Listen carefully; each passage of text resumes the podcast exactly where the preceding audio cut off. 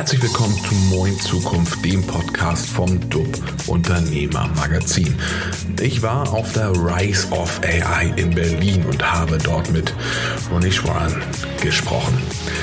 Ein sehr junger, äußerst talentierter Computer Scientist, Erfinder, Autor, Mathematiker und er beschäftigt sich generell mit allem, was um Algorithmen so passiert.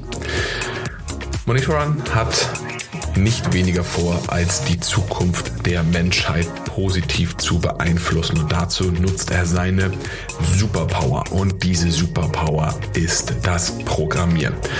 Wir sprechen ein bisschen oder etwas ausführlicher sogar über das Programmieren, über das, was er so tut und über seine persönliche Erfahrung und Vergangenheit. Denn wahnsinnig beeindruckend in Harvard verschiedene Degrees. Und dazu kommt, dass er noch Schüler ist. Also er macht jetzt gerade, glaube ich, in jetzt in zwei Tagen sein Examen, um dann an eine Top-Uni zu gehen.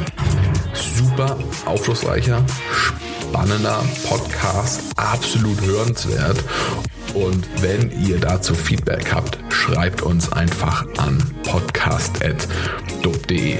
Noch ein kleiner Hinweis, das Ganze findet auf Englisch statt, aber dafür live auf der Rise of AI in Berlin. Viel Spaß! Welcome to uh, Moin Zukunft. As you may notice, this is in English now, and I have a really interesting um, buddy here. So, what's your name and what do, do you do? Uh, hello, everyone. So, my name is Monishwaran, and I love to explore technology. And I started exploring technology when I was just three years old. So, uh, I would open up home appliances, you know, just to look inside and see how they function. And it was quite interesting, you know. But uh, after a couple of years, I was introduced to computer programming, and that really set it off, you know, because I'm really curious, and it all takes an idea, and you can make it a reality using computer programming. So I, uh, when I was about age eight, I was in nearly three programming languages, and I built my first real application that would help me improve myself. So I built an application that would help me improve my English vocabulary. Okay, so it's just a simple vocabulary generator, and it would you know uh, send me new vocabularies every day. So uh, that really helped me because I really scored re- uh, good in uh, the upcoming English test.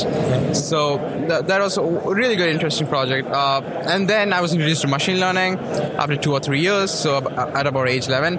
And then I built my first AI application, a simple chatbot that would interact with me, and it could also solve some rudimentary problems, you know, math problems. So, but everything changed. My perspective about machines, my perspective about humans and machine-human interaction, everything changed when I was in 10th grade. So when I was in 10th grade, I came across an incident. So what happened was I came across an accident of a visually impaired person. So most visually impaired people use rudimentary instruments, you know, to navigate their surroundings, like walking sticks or guided dogs, right? But uh, I think one of the main reasons for the accident was the rudimentary instruments, because you see technology is everywhere and it's growing. But one area where technology wasn't growing was in the navigation of the visually impaired people. So why not use AI to help the visually impaired navigate their surroundings, right? So I came up with a device. Uh, so it's it's kind of like having a third eye. So uh, it consists of a camera and a microphone uh, and an earphone and a small computer. So the camera scan the environment and look for any dangers like you know uh, traffic signals or crossroad and would inform the user that a traffic signal is in five or six meters or any other distance it is in.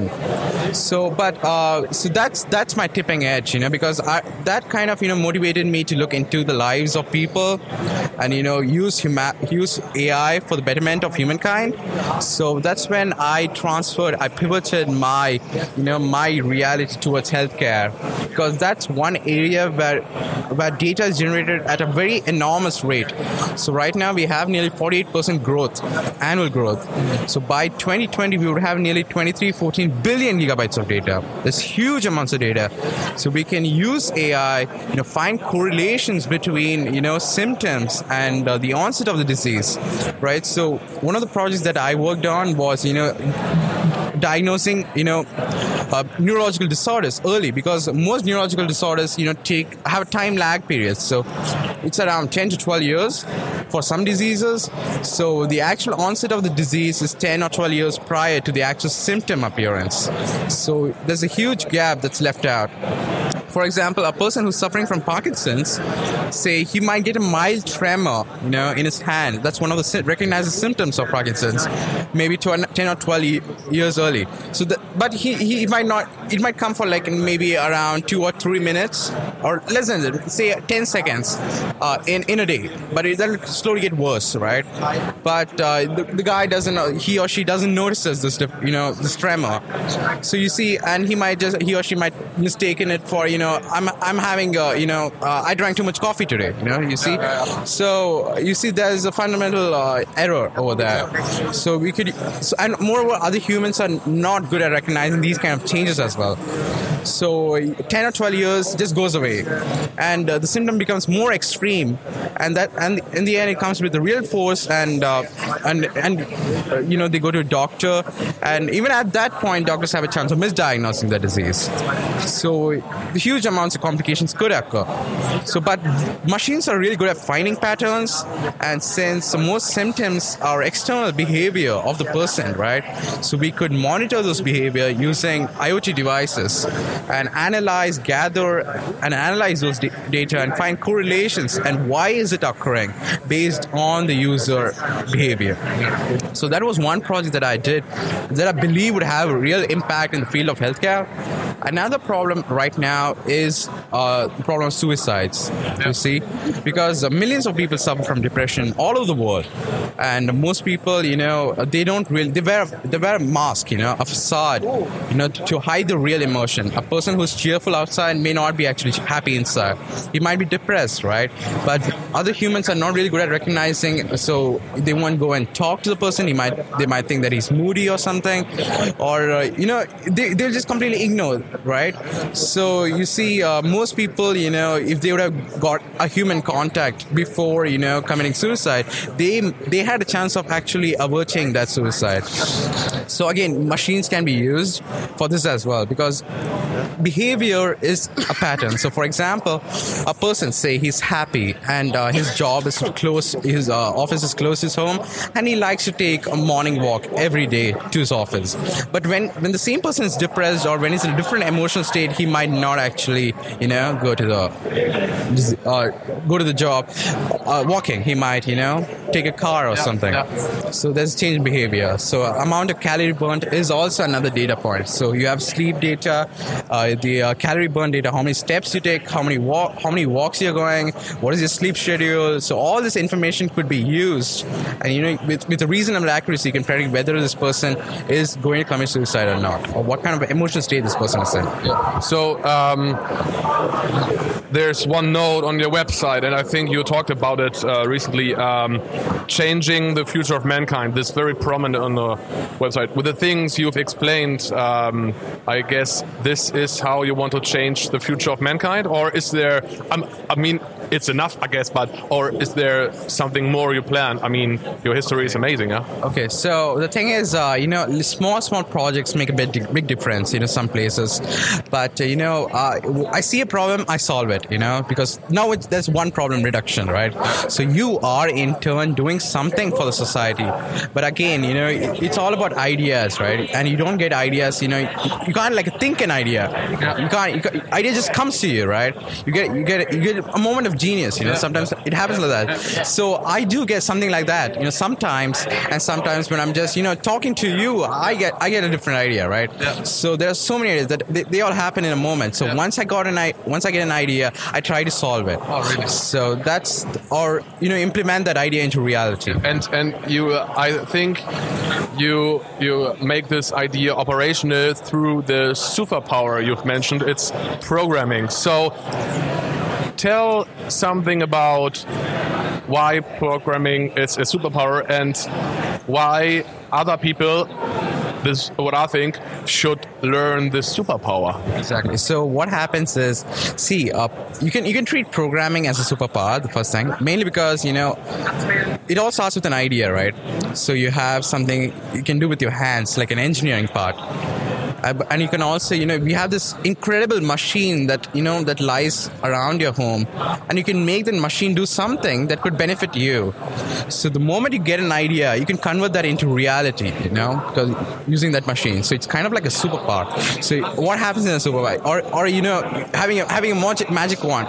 So uh, this thing is going to, ha- this thing is going to do something like this. So it's like, you know, something other than a human is doing a task that a human's supposed to do. So it's kind of seeing a new kind of reality, right? So, and building something new out of ordinary things is kind of interesting. So maybe you can help me with that. But I think that a lot of people are kind of afraid of learning programming, and they they didn't see their a positive superpower is more oh no, it's a bad superpower, like like uh, uh, um, yeah. So how do you argue in that way that program is something positive, even to people that actually would like to walk away from that?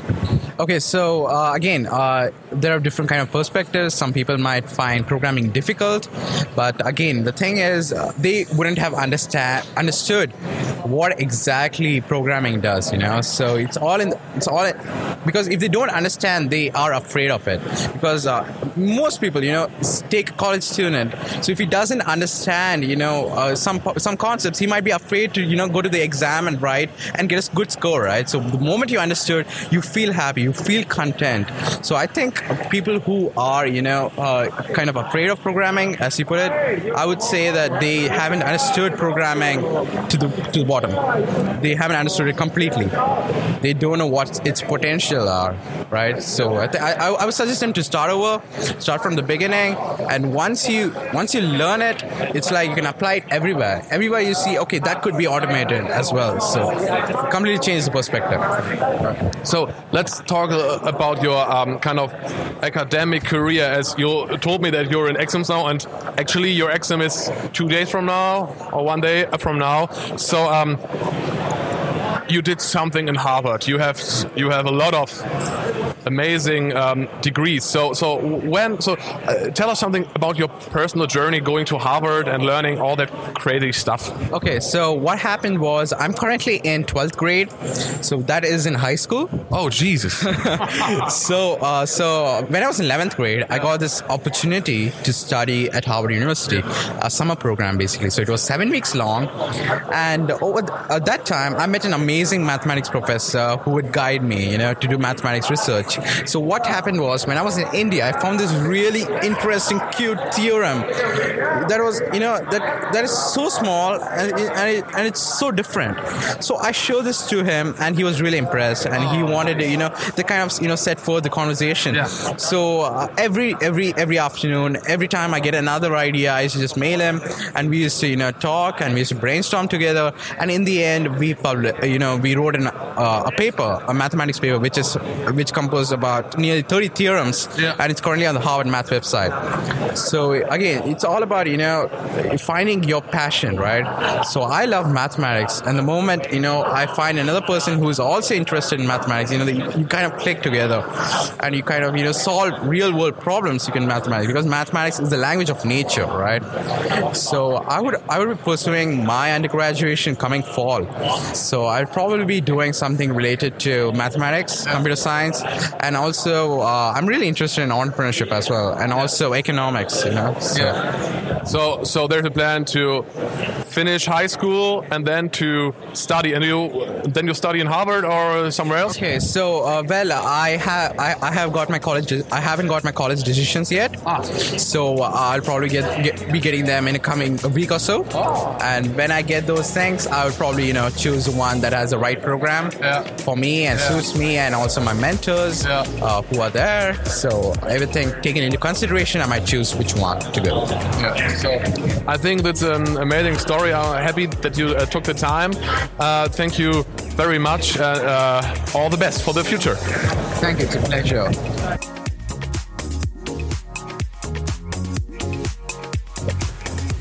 So, das war's mit ähm, dieser Folge.